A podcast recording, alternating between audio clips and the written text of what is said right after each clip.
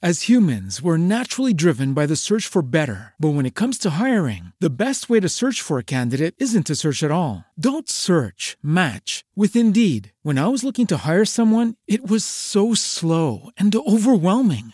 I wish I had used Indeed. If you need to hire, you need Indeed. Indeed is your matching and hiring platform with over 350 million global monthly visitors, according to Indeed data, and a matching engine that helps you find quality candidates fast. Ditch the busy work. Use Indeed for scheduling, screening, and messaging so you can connect with candidates faster. And Indeed doesn't just help you hire faster. 93% of employers agree Indeed delivers the highest quality matches compared to other job sites, according to a recent Indeed survey. And listeners of this show will get a $75 sponsored job credit to get your jobs more visibility at Indeed.com slash podcast. That's Indeed.com slash podcast. Terms and conditions apply. You're listening to episode 82, brought to you by FabFitFun and Lola. For $10 off your first box of FabFitFun, just go to fabfitfun.com and enter the code LOVELY. And for 40% off all subscriptions of Lola, visit mylola.com and enter the code LOVELY.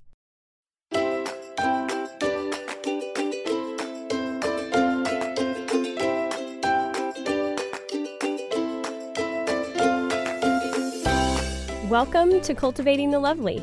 I'm your host, Mackenzie Koppa. You can find out more about the podcast at cultivatingthelovely.com, in our Yellow Brick Road membership community at patreon.com slash cultivatingthelovely, and in our Facebook group. I would also love to connect with you on Instagram, where you can find me at Mackenzie Koppa. That's M A C K E N Z I E K O P P A. I am so excited for this episode to be bringing you guys someone fairly new to me. I just met her this summer at a little conference that we both spoke at, and it's E.B. Hepworth. She is so much fun, you guys. She's got such a passion for the Lord and has been doing amazing things like I don't know how she does it all. And so it's going to be really fun to be able to share this episode with you guys and hear how she views life and how she is doing all these things that the Lord puts in front of her. But before we get there, I do have to make a little plug for the same page, you guys, because it's really doing well. So many families are loving it, and I want you to hear in their words, not mine, what they have to say about it. So I want to read you a little review from iTunes from Langanol, or however she pronounces her name on iTunes. The title is Simply Lovely. Okay, remember, these are her words, not mine. The same page has made a world of difference in our morning time. I'm able to sip a cup of coffee while spending quality time with my kids. We're all able to work on memory work, listen to Shakespeare, Bible passages, and of course, Mackenzie's wonderful reading. My daughter runs down the hall begging for the next chapter every morning and actually cried last weekend when she realized she had to wait until Monday. The same page has become an instant family favorite, and the timeless quality of content chosen means we could come back time and again and still be able to enjoy the content content. Wonderfully done. You guys, this is it. This is exactly what we were hoping for. We wanted it to become a staple in families, something that people can gather around and really take the pressure off mom to have to be delivering the content herself. You guys, I really hope that you're able to hop over and listen to the same page and make it a part of your mornings or any time in your day that you want to as well. You can find it at the same page podcast.com or on iTunes, Stitcher, you know, all the good places. And hey, while you're there, you could go ahead and leave a review and leave a review for this show as well because you guys are really my marketing team. You are how I get the word out on stuff. So if you feel like you want to be sharing stuff with your friends, I so appreciate it. I just really don't know what I would do without the word of mouth that you guys spread. So thank you for doing that. And I hope you enjoy this show and the same page just as much. All right, that's enough of my jibber jabber. Here's Evie. Welcome, Evie. Hello. I am so excited to have you here today because I finally get to chat with you. Yes, long overdue. Yes, we both spoke at a conference this summer, and so we heard each other speak, but didn't actually get to speak to each other. so yeah, that I'm was so, a bummer. I know. I'm so glad to finally be able to connect and chat with you because I think you've got a pretty amazing story. But if people aren't familiar with you, would you introduce yourself? Yes. Hello, everybody. My name is E.B. Hepworth. E as in Edward, B as in boy, I E. and Starbucks can never get it spelled right. Yeah. Um, it's short for Elizabeth. And I live in Boise, Idaho. I am 26 years old, just a little tiny baby. I have a mother of two. Um, I've been married to my husband almost four years this October, and yeah. Yeah. You've got, but it, that all sounds like very regular until yes. you dive into it because there's so Yes. much more than that. So, Yeah. you know, you call your, okay, first of all, I just, I do have to say, I was cracking up at the conference because you really Oh embrace your millennialism. And oh, I'm such a millennial. yeah, and I was talking with Hayley Morgan the other day. Do you know who she is?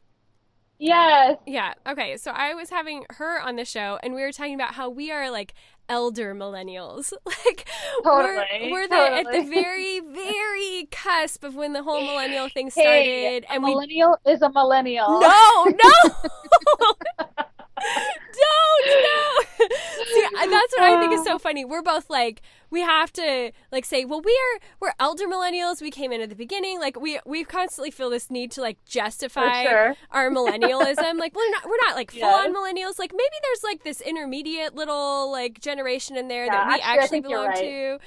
But then there's like you at 26 and I see this kind of across the board. You guys are like owning it. We are millennials and Oh, proud of it. So Yes. I admire you for that. That's awesome. Yeah, I actually just preached at a conference that was for millennials specifically. That's and um, it was really funny because it was like if you're um, like 36 then you're not a millennial but if you're 34 you are no. you know and it was like they were it was like the limit of who could buy tickets and who couldn't it was so funny That's but hilarious. yeah i think you're right i think there are stages of millennials for sure and i think that like 20 like right now 26 to 30 is kind of like the stigma millennial Yeah. like Yeah. coffee shop extra foam take a photo of it and then drink it Yeah. kind of millennial And like what age were you when you got your first cell phone? Oh, see, my dad was super old school. I Okay. couldn't. Um, well, so I guess let's see, my freshman year of high school, so like thirteen. Okay. And was it a smartphone? It was not. It was Okay. a little T-Mobile brick phone. Okay. Cuz I was 16 and it was a Okay. Motorola something or other. The And one that you play Snake on. I don't even think I could play a game on it. Like it was oh that oh my gosh. that bad and huge and heavy and I could only have That's it in the car. Like I would have never dreamed of having my phone like with me in school. Like what? No. Oh, No one would ever do that. You know, so Yeah. yeah. That's that's that's my millennialism. But it is funny Okay. because you know, I'm a voiceover artist and whenever they put need a millennial sound, it's like, oh, I'm a shoe in. so I do know oh, how to do so the millennial voice and people are always like what you have four kids like you sound like you're 20 Totally. so i'm like Yeah. well as long as i can pull it off for your commercial that's all that matters totally. For sure. I love that. so other than being a millennial though you are quite the mover and the shaker you've done some pretty amazing things in your 26 Yes. years so do you want to just kind of talk about what your professional life Yes. has looked like Yes. So five years ago, a little more than five years ago, I helped um, ignite a ministry called Wipe Every Tear. And I was, um, it was my first year out of college, and I just knew I, you know, typical millennial, like, you know, follow your dreams. You don't have to work, kind of. and knew I wanted to go into ministry, and nobody really gets into ministry for the money. yeah Um, so, long story short, I uh, felt God lead me to help start this ministry called Wipe Every Tear, and it rescues girls from human trafficking in the Philippines. And so, I was the first U.S. employee. I was 21 years old, or 22. I just turned 22, and um, it was just a total, total step into faith. And I just raised 100% of my support and it was like such a faith journey. So I would go back to the Philippines, and then we eventually started Safe Homes in Thailand. And my position was basically, uh, it sounds like this very sexy thing, like, oh, you are rescuing girls from human trafficking. Like, what does your day look like? And it was like, oh, sometimes I take out the trash or clean the toilet, and other days I get to share or lead missions trips. But there's no like, when you're in ministry, you're wearing every hat. yeah And so you're like, oh yeah, I write the emails, but then I also, you know, do the fundraising or whatever. Yeah. So the that five years, you know, we rescued hundreds of girls. Um, wow. What's so special about Wipe Every Tear was that we're really committed to girls through the long journey. So yeah. um, obviously, education is a huge part of making sure that girls are able to get jobs and transition into the world uh, when they're rescued. And so, what's really rare is a lot of ministries um, will teach them a trade, which is really, really wonderful. But something that's rare about Wipe Every Tear is that we ask, like, we encourage every single girl to dream, and then we're mm-hmm. fully committed to them to be able to make sure that they're continue through college. And a lot of girls are trafficked at a very young age, so a lot of them have like second grade level. So you're committing wow. to being with them for you know five to eight years on average, and so it's a really hard um, strategy because it's expensive to be able to yeah. fund girls for that long, and not only that, but then through college. But that's what's so rare about Wipe Every Tear is they're really fully committed to like dreaming, dreaming with girls rather than saying this is what you can do. We say you can do anything. How can we come alongside you? Yeah. And so um, I've just honestly had a front row seat to redemption for five years, and it was just my dream. I've always been called to, um, or just once I dedicated my life to Lord in college, I was like, I just love the disenfranchised and the broken and the because if there's anyone broken it's me. Like I, I can just relate to them i'm like if there's anybody more you know walking in hurt or whatever i'm like this it's your girl right here. She may look like she's got it all together but it's a hot mess. So um I've just I, I relate to so many yeah. um, of the girls that we've connected with just because I'm like I get it. And it's uh, it's a journey to healing and wholeness. And so yeah. anyways it's just been uh, it was amazing. And when you are trafficked, often um, in the U.S. or anywhere, uh, when you're an orphan or if you're in the foster care system or whatever, you have a huge target on your back because you're quote unquote unwanted. You know, you mm. when you're an orphan in a third world country, when you age out of the system, then you're on the streets, and then traffickers will prey on obviously the vulnerability, yeah. uh, the vulnerable. So. Um, my husband and I have always wanted to adopt since I was a little girl. I've always wanted to adopt, and so long story short, we decided to adopt, and uh, we really knew that since we had a heart for the nations, we wanted our first adoptions to be um, international, and we just felt the Lord taking us to Africa, and so that's a whole other story I'd love to share. But um, since I'm talking about my professional career, um, just earlier this May, uh, I never thought I would transition out of Wipe Every Tear. It really was my heartbeat. Um, it mm-hmm. just, I, it's like I could have done it in my sleep. I had just got it down to, you know, kind of like just routine, and it was really the most rewarding job I've ever been a part of. But while I was in Africa, living there with my husband to adopt our kids, I felt God invite me and really like challenge me like you know like hey you i want to take you on an adventure i want to take you into building something new with me and it would have been really easy and comfortable with all of the transitions and craziness of life to say well maybe in a couple years but i just really felt this urgency from the lord and so now i'm on this new adventure very very fresh yeah. Um, still like in the embryonic phase, but uh, basically it is a, a, new nonprofit, and it's basically um, the mission statement is creating, cultivating a movement of women unhindered by fear. And um, not only is it going to be a social justice um, like vision, and we're going to make sure that we come alongside international uh, justice initiatives, but it's also going to be create uh, kind of a st- like a way for moms, whether you're wherever you're at, internationally or U.S. or whatever, to be able to fight human trafficking from their home and what that looks like and how you can t- train your kids and uh, like raising up, you know, like how can you come alongside people on the other side of the world yeah. practically. And so that's one aspect of it. And there's going to be podcasts and YouTube channels and conferences and uh, a lot of vision for it. But like anyone who starts something new, yeah. there's so many. I mean, I know you know. There's just so much going into these kinds of things. when you have so much vision and you're like, oh, wait a minute, I need money to accomplish yeah. this. Like, how do all these organizations all over the world get all their capital? You know, so. Yeah. Uh, you know, kingdom vision always requires kingdom strategy. So, and I'm just in the season of uh, honestly asking the Lord for kingdom strategy of how is this, you know, I know that this is for you. This is not my own personal egotistical like project of trying to create this little you know palace of my own fame or anything it's like i know that this was breathed by god mm-hmm. so now i'm just trying to breathe and be as patient as i can of course we want overnight success but this something like this is going to be a you know a, a process yeah. to say the least so yeah. yeah as far as ministry you know and i travel and i speak and that's um, something that I just don't ever take lightly. It's such a gift to be able to uh, mm-hmm. uh, pour into women's lives, and I know you know that. And I just often, I, I always am sharing from the place of like, if anyone ever thinks I have it all together just because I'm holding this microphone, please do not be deceived. I have the same insecurities. I have the same. Yes, God's yeah. given me some things that I would love to breathe into you guys, and I hope it encourages you. But please never underestimate like yeah. my humanity. So, anyway. Yeah. Ladies, one of my favorite sponsors of the podcast is back this month, and that is Fab Fit Fun. You guys, I love FabFitFun. I love getting my box in the mail and having it customized for me and being so pretty. But their fall box is available now. They sell out so fast, so you're going to want to make sure you get in on it before they are gone. And if you're not sure what I'm even talking about, then let me tell you. Because FabFitFun is a seasonal box, so it arrives four times a year at your door in its pretty little packaging, and it has full size beauty, fitness, and lifestyle products.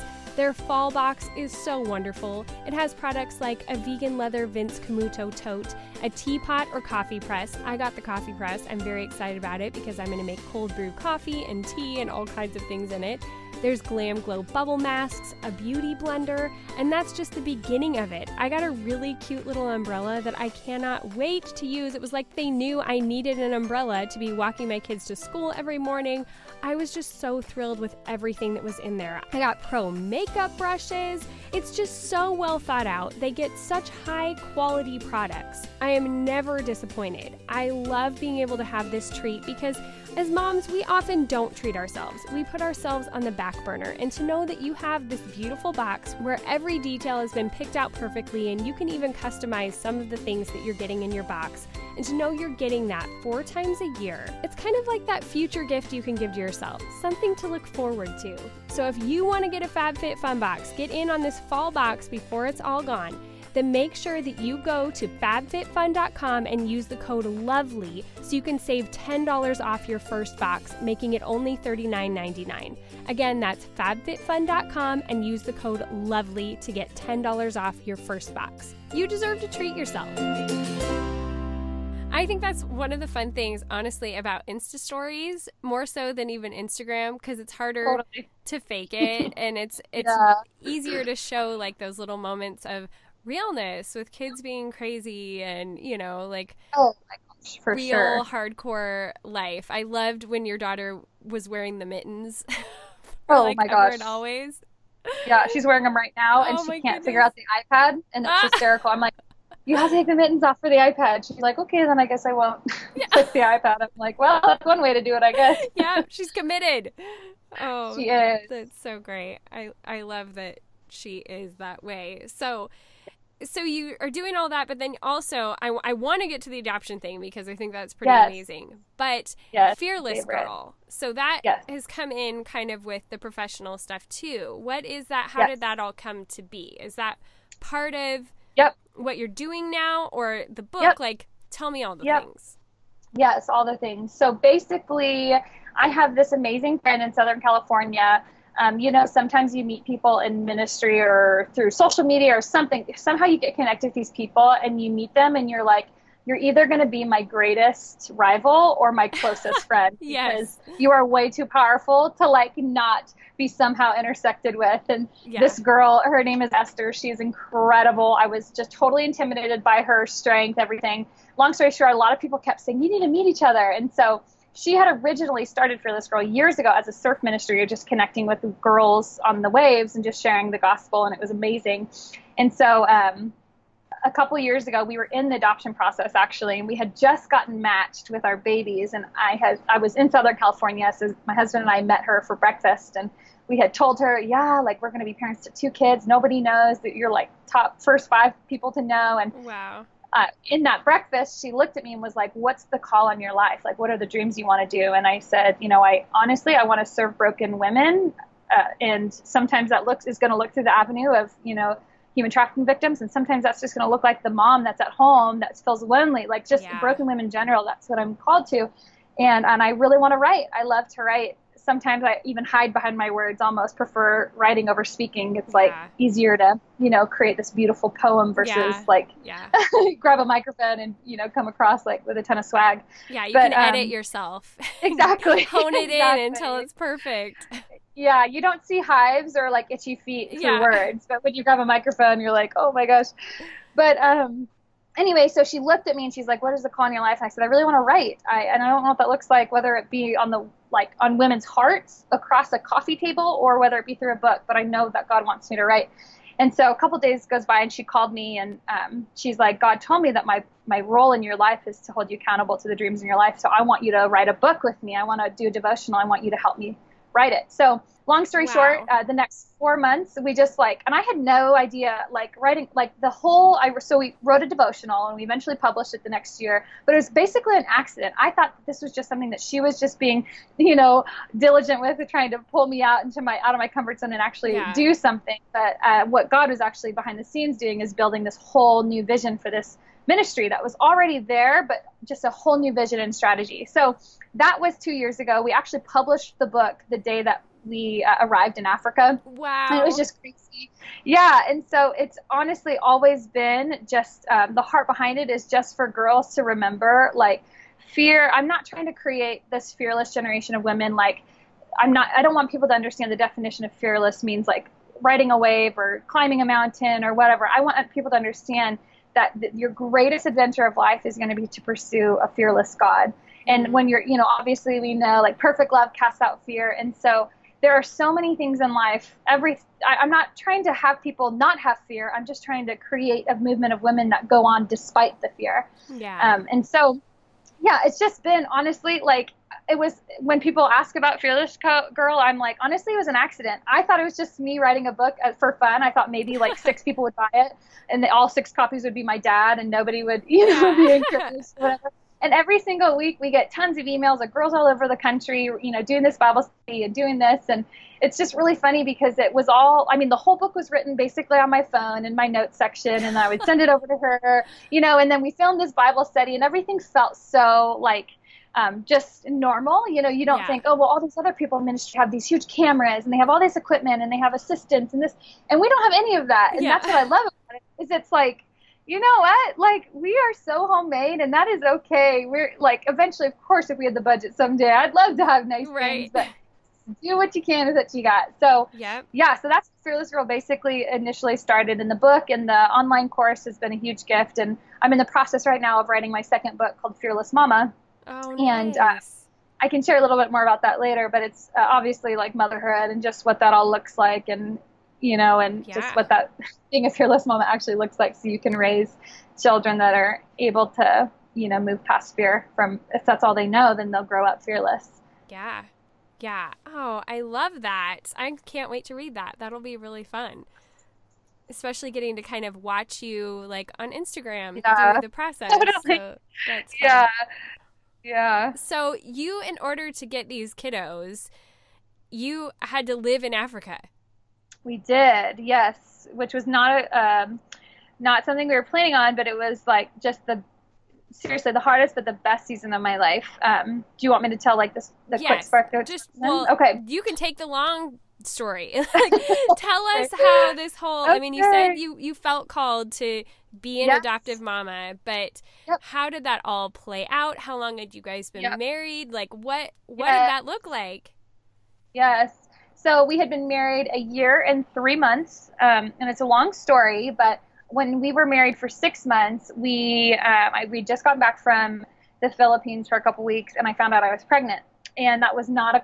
I mean, we always knew we wanted family and whatnot, but that wasn't a, like a plan. We weren't planning on that. Yeah. and I ended up being in an ectopic pregnancy, and it was a long, long, you know, very obviously traumatic um, Yeah. story. But we ended up losing the baby, and so I had always had this plan in my heart, like, okay, the first three to five years, let's just be married. But when that happened, we were like, oh my gosh, that really opened our hearts to actually a family from a young age, and I honestly didn't. I kind of had just made the decision in my head. Well, when I'm 27, then we'll start the conversation to adding a family. But for now, let's just do, you know, the quote unquote travel and all those Yeah, things yeah. you think you can't do without kids. So anyway, um, one time on our trip, we uh, we were over in the Philippines doing uh, just for our work, and um, God really kept highlighting the orphan to us. And we've been, you know, when we're dating, we both knew it was a huge part, but uh, He just really kept highlighting it. And uh, we, my husband and I started talking about it, and we're like, you know what? We never thought we'd be this young doing it, and just even everything that happened this summer with the baby, you know, my heart's just kind of starting to open to it. So let's just see, like, let's just keep moving forward and seeing what God is saying about it. And time went on, and just God kept bringing up all of these different things. And finally, after like four or five months of just really praying and dwelling on it, we felt the Holy Spirit say, Yeah, just go pursue after my heart. And we weren't in this crazy rush where we were like, let's, you know, oh, let's do this. It was just like, okay, God, and you'll put pauses on the door, you'll open doors, whatever. Yeah. So, long story short, um, we were in the process. We started in Uganda originally. Being in the background that we're in, we're aware of how much uh, corruption is in the adoption community with human trafficking. There's mm. a lot of people that they'll say that they're orphans and then they'll get adopted and then they'll find out later that they weren't actually orphans and the parents, you know.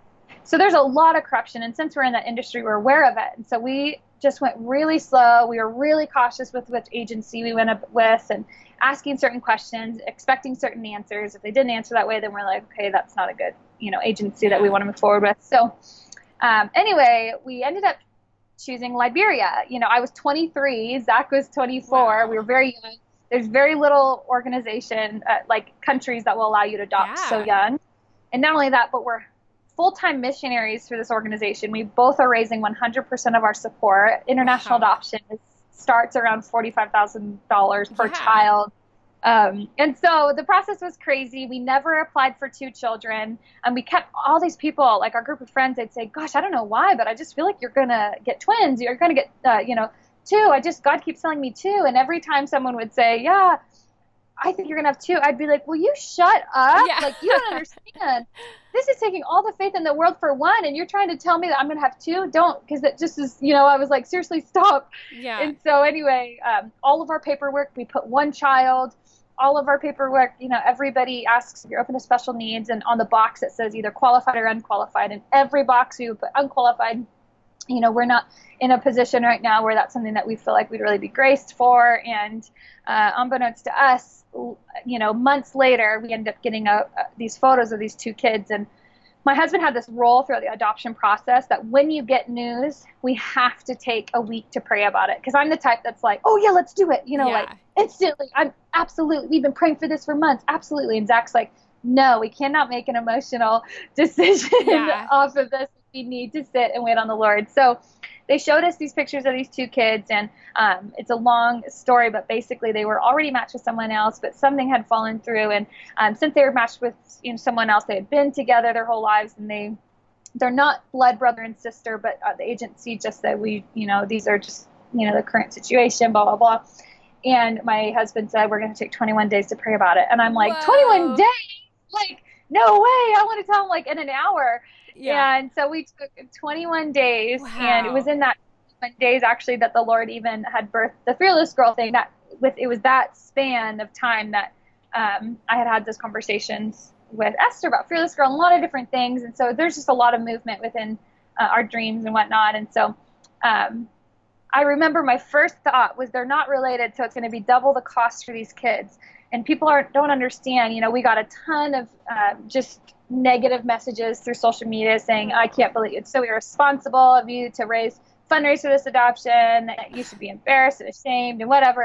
Um, and so it was just in a, it was just a tough spot. And so we had done a lot of fundraising through it, you know, everything. I mean, I was up till hours of the night applying for grants. I would, I'm not even a sewer and I was making these macrames, trying to sell them. I mean, I was getting so creative. I was like looking around the house, like our first payment we paid we sold our couch so that we could apply to adopt. Wow. and i remember for like three weeks we just kept eating dinner on the floor. We're like well we don't have a couch but hopefully uh, you know one by the time the kids come home they'll be raised without a couch. And yeah. so it was just a crazy crazy even financial journey of just like you know deadlines and god would always provide these crazy i mean anonymous donations all this stuff. And so when they said two kids we were like oh my gosh okay like this is crazy, but we just decided, all right, let's do it.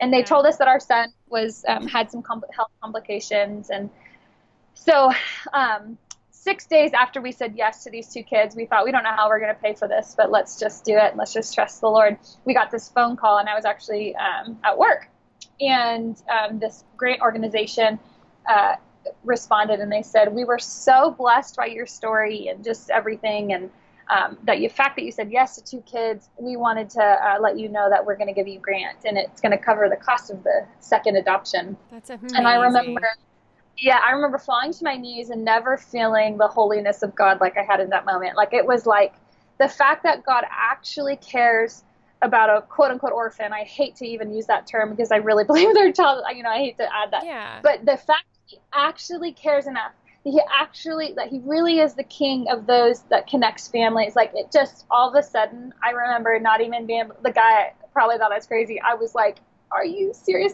And then three days after that, another organization, and then literally it was like within 10 days we had gotten almost $45,000 in oh in these grants and it was like there's something about a like financial miracle you know yeah. and you're just like oh. So anyway um, a couple weeks i think it was a week and a half goes by and we got a call from our um, agency and who we just really respect and they're so ethical and they said you know uh, Edie and Zach we want to let you know your son is really really sick and um, you know, we think it's hepatitis B, and he has measles and pneumonia, and he's had malaria multiple times. That's just the nature of Liberia. Um, and so we just want you to know there are a lot of health complications. So if you don't want to move forward, you know, with adopting him, we would understand. And it was like a no-brainer. We were like, he's our son. No, like this is, yeah. you know, happening. But then it was this weight of this person on the other side of the planet that doesn't know me, and I don't know him yet, but I'm fully attached to this boy. I can't hold, I can't comfort and yet he's deathly ill. You know, like yeah. what? How, how do you process that? How do you walk through that? What does that look like? And um, how do you trust God with that? You know. Yeah. And he just honestly was like, um, it was just a new type of um, obviously trust, and it was about from when we got matched to when we actually left for Africa. It was about I think seven months, um, and we got on a one-way plane to Africa. That's we had crazy. no idea yeah, we had no idea how long we'd be there. We just all the other families in process. One was in the process for nine years. Another one was five years. Like it's you know the fourth poorest place on the planet. Ebola breakout. It, you know, like it's just extremely unstable. Um, it, there was just so many things, and so as far as we were concerned, we were moving there for wow. an extended period. We had no idea. I had never been a mom. You know, some people have just like motherly instincts, and I, I there are motherly instincts I think I have, but when it comes to just things like what like I'm like what kind of bottle do I get like we I was in the Philippines for 7 weeks and then I came home for 4 days and then we moved to Africa. So I bought everything on Amazon Prime. I was like I you know are they like do I need formula? Like do babies eat formula still when they're 11 months old? And like you know and so yeah. it was just this like I, I wish I would have somehow recorded that season of life because I remember just laughing my way through like I'm about to get the biggest prank of all time when they hand me this baby and I'm not going to know what to do with it. you know, it was just so funny. And so, um, yeah, we get on a one way plane to Africa and it was just absolute crazy. I had, I have so much honor and just a deep love for obviously my children's home country. I got uh, deathly sick with malaria and typhoid and that was a whole uh, thing in itself. But, you know, our kids, they're, they were two very different attachment stories. Our son was very, very sick he transitioned with us first because he was so sick he needed one-on-one attention mm. and so um, he just instantly loved us it was like this weird thing you know it's very romantic idea with an adoption that you pray and hope for but it's very rare that it yeah. actually happens yeah and um, anyway he just they handed him to Zach, and instantly he just melted into Zach's chest, and he just it was honestly just really supernatural.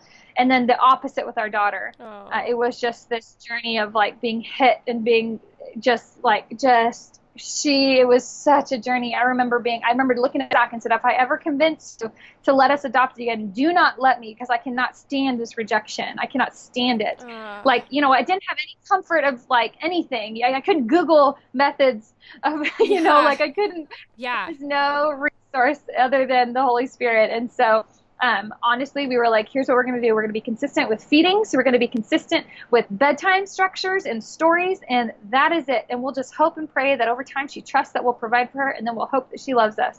And sure enough, um, it was about six to eight weeks of her just screaming. I mean, Zach would walk in the room and she would just like totally lose it. And um, so. And how old was she when you got her?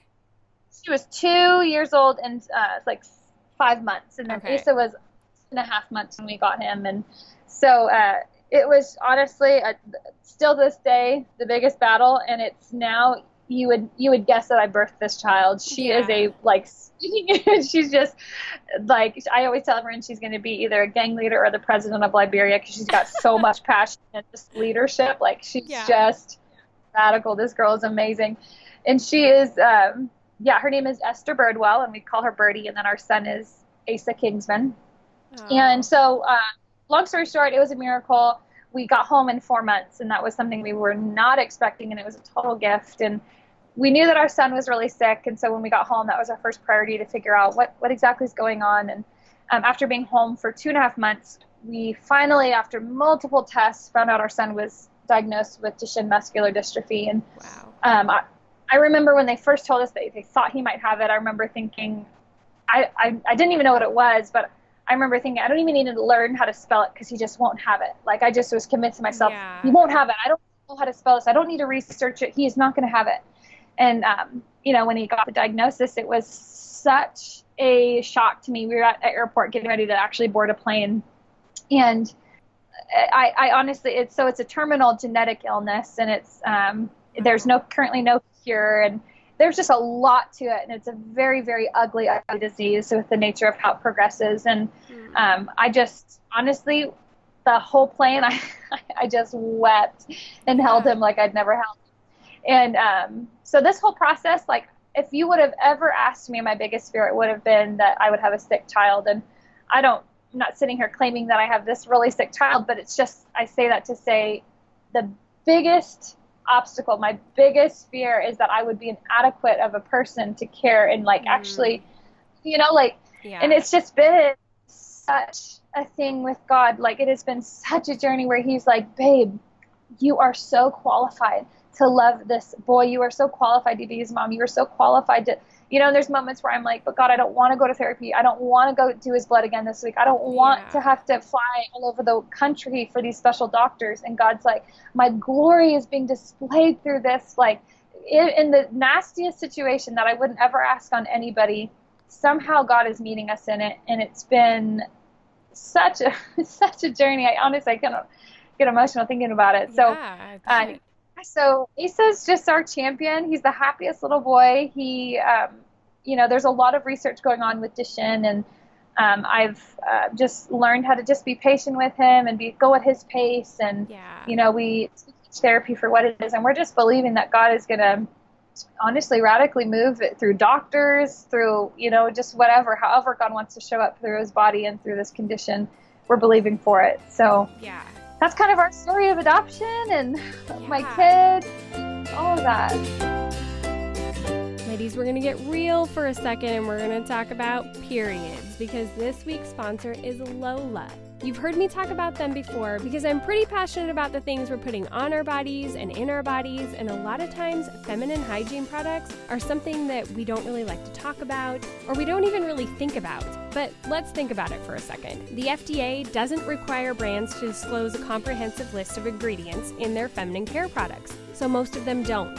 Major brands use a mix of synthetic ingredients in their products, including rayon and polyester. Their feminine care products may also be treated with harsh chemical cleansing agents, fragrances, and dyes. Lola products are 100% pure organic cotton. And beyond just being a great product that you don't have to worry about, Lola makes your month easier because it's a subscription service. It shows up right to your door.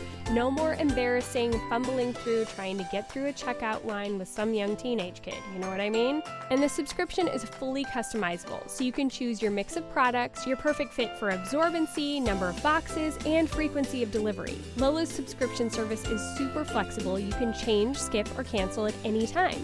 It's founded by women for women. Clearly, they've really thought of everything when they created their company. They're now offering pads and liners as well as non applicator tampons for those looking for a more environmentally friendly option. I'm a huge fan of Lola. I think that my favorite thing is probably their panty liners. They're awesome and they come in a little package so that they're easy to slip in my purse. And I really think that you're going to like Lola's products too. So if you want to try it out, you can get 40% off all subscriptions when you visit mylola.com and enter the code LOVELY when you subscribe. Again, that's 40% off all subscriptions. That's huge. Just go to mylola.com and enter the code LOVELY to make your period a little bit easier. Even though you say, like, oh, my life is so regular and everything, but it's not something most people experience. And then when you yeah. add in your mothering journey, it's like, wow, just to see someone who's so committed and so on fire for the Lord that you've taken all these big radical steps in your life. And though I'm sure it can feel heavy at times, looking from the outside in, it's like what a beautiful masterpiece God is painting yeah. with your life with someone who's willing to be the paintbrush. Like wow. It's thank you. It's just really, really amazing to watch. So I appreciate that so much. Yeah, I was just I was so blown away when you spoke at the conference and it, you just you have that magnetic kind of personality where you're like you just want to know about this girl because how yeah. how did oh, she do it? You. But then it's so evident that you just are so filled with God's love and you're so committed to following his leading that it's really inspiring to just get to witness. So it's yeah. Thank you. Yeah, it's really amazing. So, what does a typical day look like for you guys? Oh my gosh. Well, I guess it depends on what day of the week. I yeah. have my amazing mother-in-law watches our kids three days a week, so then I can, um, you know, do a lot of the Fearless Girl stuff that we're building and rebranding and all that kind of stuff. So mm-hmm. we'll just say the days where they're not. Let's just say the morning of a Thursday. This morning we woke up this doesn't always happen, but my husband made coffee and had the kids make pancakes and brought me breakfast in bed because I watched wow. Full Dark until four in the morning. so, so um, they brought me it. No, I can't. I can't help it. So I um, I never watch movies that late. I'm usually to bed so so early, but um, yeah. So we woke up, made breakfast. I know and I had my what I do is I make sure that the kids are used to reading books in the morning. I don't want to get in this rhythm of anything else, and so while mm-hmm. I read my Bible, our, our, kids will get. I mean, they have a little Bible, but they're like totally not into that. They get some type of picture book, and so we all sit there and just um, cultivate a little bit of silence and private time. And then we all eat breakfast usually, and then depending on the day, usually on Thursdays we try and do something fun. I'm trying to get creative with. I, I felt really convicted because I'm not the most creative mom on earth. Oh, but I don't know I if really, that needs to be convicted over. Let's give ourselves some grace there. For sure. Well, I just sometimes I just resort to being just the lazy, you know. And so we basically we have gotten all these garage sale items this summer where we can sit at a table and be artistic. And so um, today it looked like having a keyboard. So Asa had a keyboard. Birdie did a painting. It was really fun. Then we went to go play with a friend. Usually we try and get some um, social time with some friends during the week. Then we have lunch. We have naps. Then sometime in the afternoon, usually depending on like my crazy meter, how crazy I am, we go to Target at least three times a week just with the kids, so then they understand that is the place. Um, Birdie, you ask her, if you ask my daughter what her dream day is, she'll say, "I want to go to Starbucks, I want to go to Target, and then I want to go to Chick Fil A." And I'm like, "You are so basic." That is not hilarious. even. Yeah, so we'll usually just run some errands, and then um, yeah, and then we always have family dinner on Mondays and Wednesdays. We don't plan anything, so then we can make sure as a family we're spending time together. And then usually some type of bedtime story. And then bed, I try to put them to bed by 8:30 so that I can have a solid like 2 hours to myself before yeah. uh, going down but that's our normal, average, not sexy, mundane life. but there was something I saw on Insta stories recently that I was like, dang, girl. So you don't put your kids down for a nap at the same time? I don't. I don't. Well, I try not to. Today I did because I had to call you. Yeah. But uh, yeah, usually I put my son down at like 12:30 maybe sometimes 12 and then i'll ha- have at least 30 to 45 minutes with just birdie by herself and then i'll put birdie down and That's then usually they end up picking up at the same time amazing amazing yeah. how long have you yeah. been on that schedule well i would say uh, maybe like four or five months, but wow. it's not always executed. It yeah. just, I mean, some days in a perfect world, that's what I love to do just because, um, you know, Asa gets so much of our attention because he yeah. just needs so much yeah. extra help. And so um, with our daughter Birdie, it's like, we had to intentionally make sure we're carving out private time with her. And for example, today is her first day of gymnastics, and Aww. she starts school this week. So right so before fun. I called you, we just got back from Target. She picked out her clearance gymnast outfit, and she is so excited. And so uh, we just make sure to plan things where we can take just Birdie. So then it's yeah. like, this is for you. You know, our daughter's like an Olympic athlete, and then our son has these special needs, and you know, really yeah. behind motor skills and you know everything. He can't jump, and so it's such a hard balance to really, really serve our daughter with her gifts, and yeah. then really be able to um, be patient with our son because he wants to do those things, but he can't. Yeah. So um, it's a tension that we haven't learned to execute quite yet, but it's always trial and error, and just getting her enrolled in all the extra stuff that we can has been a huge, huge, huge change. So yeah, well, you're doing an amazing job of it, and that that is serious intentional mothering to to because most moms are just like nap time, man. I swear by that nap time. Totally. And I'm not dogging on anybody because I I do a oh, lot of sure. the time. You know, yeah, like and I do too. Yeah, God's you know light shone down when I could get all my children asleep or occupied at oh. the same time in the afternoon. Well, you, know? you have four. I think I do. two is like you know. yeah. Well, and they're a range of ages, so it wasn't like I ever had all four of them asleep at the same time. Oh, yeah, that. Yeah. You should get like a world record for that. Oh. That's crazy. well, they're, you know, once they get older, they're more like they can be self sufficient and, you know, so I can't wait. Yeah. I'm so excited for that day. I can't wait till Birdie can start changing diapers. I try and train her right. and then it's just a mess. I'm like, Birdie, come on, you got you got this, girl. Help me raise this boy. yeah, no kidding. I know. And now it's like I've got a 12 year old, and then you're looking at the three year old, like, come on already. like, yeah, seriously, get on are you just year. advanced? Yeah. Yeah. yeah. But so, so what does fun. the future look like for you guys? Do you think you will adopt more, or are you even yeah. looking down that road yet, or? Totally. Yeah, I I would love my husband and I would love to adopt more. Uh, I always say my rule is that I I want to ha- always have a suburban. I don't want to have to get a 12 passenger van. Yes. So um, now that it's like man-to-man defense, I can't imagine going to zonal defense and having yeah. any more quite yet. Yeah. Um, I think that we'll probably um, have children biologically, probably in the next two or three years. Yeah. Um, but we'll see. And then eventually, we would love to adopt. Um, you know, I have a huge heart for domestic adoptions too, and, and you know, obviously, I've done almost all of my work in Asia, so.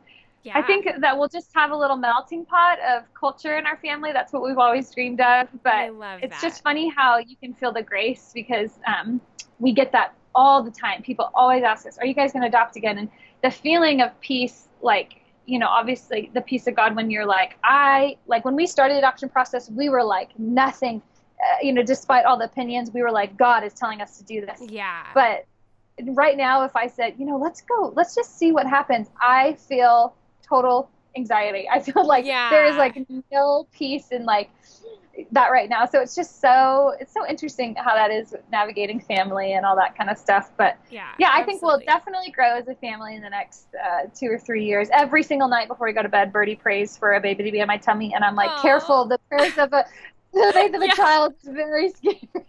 oh, that's hilarious. So, yeah, we'll see, but it will be a blessing whenever it happens, but we're not in any rush to add any more, uh, you know, mouths to feed right now. Yeah, that is so funny because when I was trying to get pregnant with my first daughter, I would always tell my son at the time, who was five, like, God hears the prayers of small children. Pray for a sister. Yeah. Please pray for totally. a sister. totally. They're dangerous for sure. yeah. That's funny. So okay. Funny. So, how are you currently cultivating loveliness in this wild life of yours? Oh my goodness, cultivating loveliness. First off, I love that term. Even when you preached at the conference, I was like, oh, Aww. I just want to get tattooed Thank on my face. But uh, cultivating loveliness, I think um, in this season of my life, there are so many things that are, um, you know, really, really lovely, and even through social media, seem so, so beautiful. But right now, for me to continue being lovely as a mom or as a wife or as a friend or whatever, I am learning the holiness of silence. And so we've been, my husband and I have been doing this thing where when we wake up the first 10 minutes, we are fully silent. We Mm. don't look at our phone. We don't go to the kids because we hear them crying. We are fully, fully silent. And it has been such a game changer just to slow our heart down and just to slow our mind down. I'm always thinking 900 different things at a time. I'm a scatterbrain. I want to think I can multitask and I never do. And, you know, and so as, uh, again, unsexy as it sounds, how I'm cultivating loveliness right now is just really, really grasping my first 10 minutes of silence in the day and just allowing my mind to be a place, okay, w- just silent. And then I can enter into my reading time. I can pray. I can um, do these things where I'm engaging, um, you know, with, with the Lord. But it's like, I'm going to be silent and I'm just Yeah. going to breathe. And it's going to be really, really special. And it's going to just allow my mind to just, you know, Yeah. embrace this and start the day off well. So, That's really good. that yeah and the other thing i would say cultivating loveliness is um, eating my husband and i are doing the keto and i am not a person that does that kind of stuff Yeah. and so it's challenged me to learn how to get creative with yeah. um, just like you know feeding our family and so it's been actually a fun challenge i again i'm not really killing it in that area either but just being like okay wow let's do this okay and the kids can help me i don't have to do it by myself and yeah. so silence and food baby that is how i'm Go cultivating you. loveliness I like it. Yeah, Yes. neither one is particularly easy, but good for you for for sure giving it a good go round. well, I think how I am currently cultivating loveliness, you know, it's it's kind of hard to say because things have been so crazy and I, we're right. I mean, my kids started school the today, the day that we're recording this. So by the time it comes out, it'll be yeah. a couple weeks ago. But you know, this is the first time ever we've been homeschoolers up until now, and there's been getting my new podcast out and keeping the old podcast rolling, and Yes. like really trying to now that they're in school, like okay, Mama's got to step up to the plate and do even more to try to provide for us. And so there's a lot of juggling and just kind of figuring out. And at the same time, so I've been going to counseling for the past year after coming out of my very difficult marriage. love it And Yes. my counselor said, like, you're done. Like, you've totally done what you came here to do. You're graduated. I'm shoving you out of the nest. And I think I really do feel like I had done so much heart work and so much like grappling with what is true and what is not and what is true mm-hmm. about myself and you know what is true about God and all of those things mm-hmm. t- that was so good and so needed to happen. I Wow. think she was right. I So really good. grappled with a lot of those things, but I had really come to rely on that hour a week that I knew was kind of set aside where I was going to mm-hmm. sort out all of my emotions from the Yeah, past week and so good. everything that had happened. And so now not having that, it's kind of having to take responsibility for that in a bigger way and realize like Yeah. I still need that time to sort everything in my brain. And so I've been trying to pick up my journal a little bit more and just like even So if good. it's 10 or 15 minutes or whatever, allowing myself to write down all the things that are on my mind or what emotions I'm feeling or what things I've been confronted with and just really not just letting them build up or become confusing or chaotic, but really trying to still take that time to sort things out and remember what truth is. And it's not always So good. easy, but I think it's really necessary to do that. And I don't even think I realized how necessary it was until I didn't have that set aside hour every week. So yes that's been that's really so good. good. Yeah. Yes, and you'll look back on this season and be like, "Wow, the, the loveliness in that season was fought for." That's just so powerful. Yes, very, very fought for. Okay, are you ready for the stock questions? Yes, let's do it. All right, candles or essential oil diffuser? Oh, both, or do I have to pick one? You can say both. It's not the I first guess time. I do both. I know. it's hard to choose. Okay, I cloth know. napkins or paper? oh, paper. Okay, that was an easy one. City or country? oh, uh, that's a hard one. I'm gonna go with city. Okay. Paper or digital? I'm gonna go with paper. I'm old school. Shopping, would you rather do it online or in the store? Ooh, that's hard.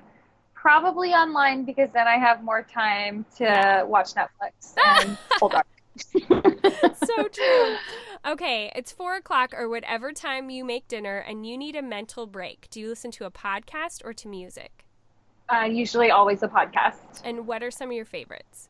I listen to Christine Caine and Lisa Bevere and the Goal Digger uh, Jenna Kutcher podcast uh, weekly. Okay. Awesome. Okay, chocolate, milk or dark?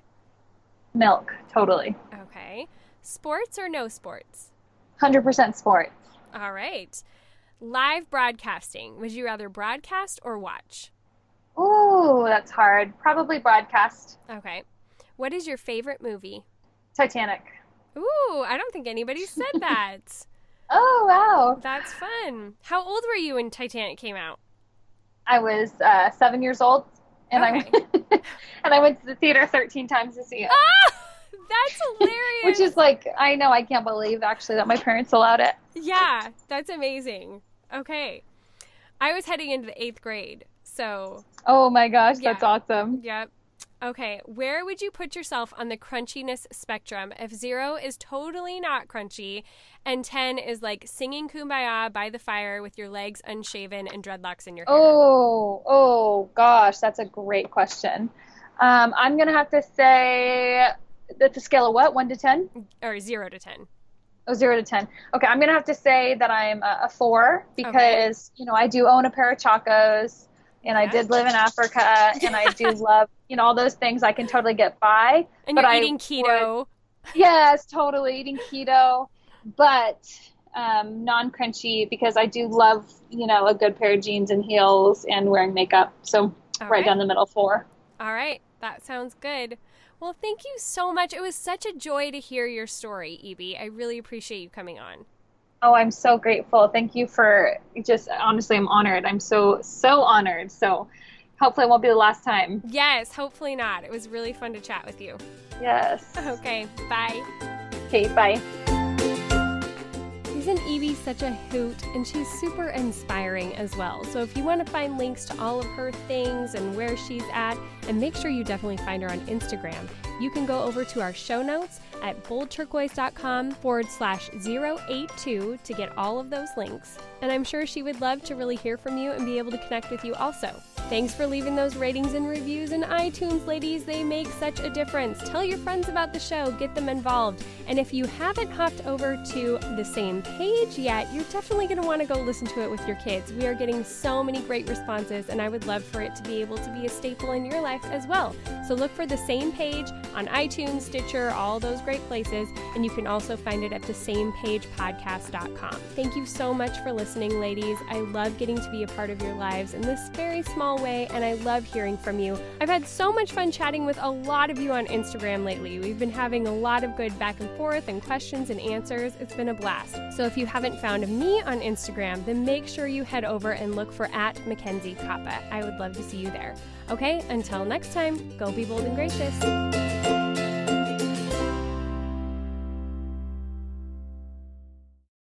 As humans, we're naturally driven by the search for better. But when it comes to hiring, the best way to search for a candidate isn't to search at all. Don't search, match with Indeed. When I was looking to hire someone, it was so slow and overwhelming.